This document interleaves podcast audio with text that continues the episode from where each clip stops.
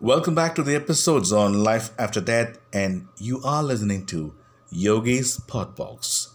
Welcome, I wouldn't take much time of yours. Here we go. We have been discussing and we've been talking about the life after death and the real evidence of afterlife. Wow, that's curious to know. Okay, think about that for a moment. What? Think about that for a moment. What? Afterlife? Death experiences? No. Think about the life after death on a conscious. Just have a question on your mind. Once you do, your thoughts about life will never be the same. You keep asking so many so many questions to your mind. What is this? Where are we? What are we for? The purpose of human beings inside the earth? Or what is the karma? What am I supposed to do? Where I was born? What am I supposed to do hereafter? And who are the people who are born to me and what are the kind of relationship that I have, my friends, my parents, my brothers, my sisters, my kids, my friends, whatever. Everybody are individuals in this world born for a purpose. The evidence of life is real and life after death is something which is unreal but still the real evidence of afterlife. Let's get into the episode. Science has found that nothing can disappear without a trace. True. Nature does not know extinction. All it knows is transformation. Yes, of course, we understand through history, through through visual seeing, through belief, through uh, a practical belief that nature doesn't exist. I mean, de- nature does not know the extinction method. All it knows is only transformation from one form to another. Now, if God applies this fundamental principle to the most minute and insignificant parts of his universe. Doesn't it make sense to assume that God applies it to the masterpiece of his creation, the human soul, that is, we, the human soul, also do not have extinction and have a rebirth? This is one form of theory. I think it does. And let's see. And everything science has taught me is, and it continues to teach me is, it strengthens my belief in the continuity of the spiritual existence after death. Nothing disappears without a trace. I just told you. Correct. Okay, in the same uh, way, uh, a rocket scientist quoted uh, President Benjamin Franklin, who said, I believe that the soul of man is immortal and will be treated with justice in another life, respecting its conduct in this. So, what you do is what you reap. The final result is we have a detection of oxygen. Yes, that's get that gets inside the brain when we are about to die. And that causes our brain circuits to shut down and we become unconscious to the outside world. Wow, wow, wow, wow. What a way of simply saying this. I'll repeat this again. Okay, what I, what I was saying is uh, the direction of oxygen that gets inside the brain is cut off when we are about to die and the brain circuits comes down slowly and closes off and we become unconscious to the outside world so this conscious travels to the other world the outside world is waiting to absorb our conscious to have an afterlife when the heart stops all life processes go out because there is no blood getting to the brain. So, the kidneys, the liver, the heart, it becomes lifeless and motionless. And that is the time the doctors used to say, time of death. This person is dead. But the doctor studies and maybe subject to death, maybe they say the mental process which left survivors of near death experiences longing for death again. So they travel, they, they see something which is idle, which is dead, and think of something which is beyond that.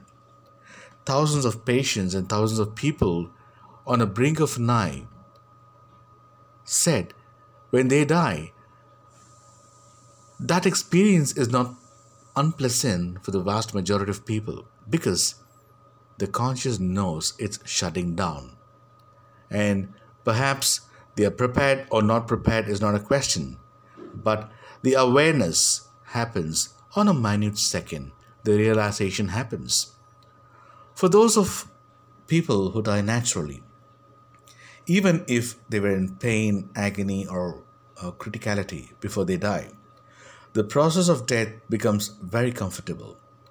It is very blissful, peaceful, because the shutting down process is very slow and very minute and helps the process to get down without palpitations like what we see in cinema.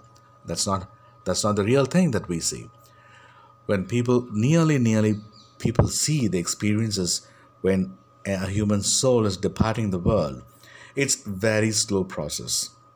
The process ends very very slowly so that the functions of the brain or the liver or the kidney or the limbs or the heart, whatever the organs functions till that time, slows down and the brain power, the brain, the supply of, of blood to the brain deteriorates and it slows down. Realizing the consciousness to be aware the process is coming to a closure. So the brain gets prepared in a matter of few minutes or few hours, saying the process is getting down slow. So the, the person would be aware that something is slowing down and it's going to be a good sleep for them. So they would not realize that it's going to be a death. The bell rings.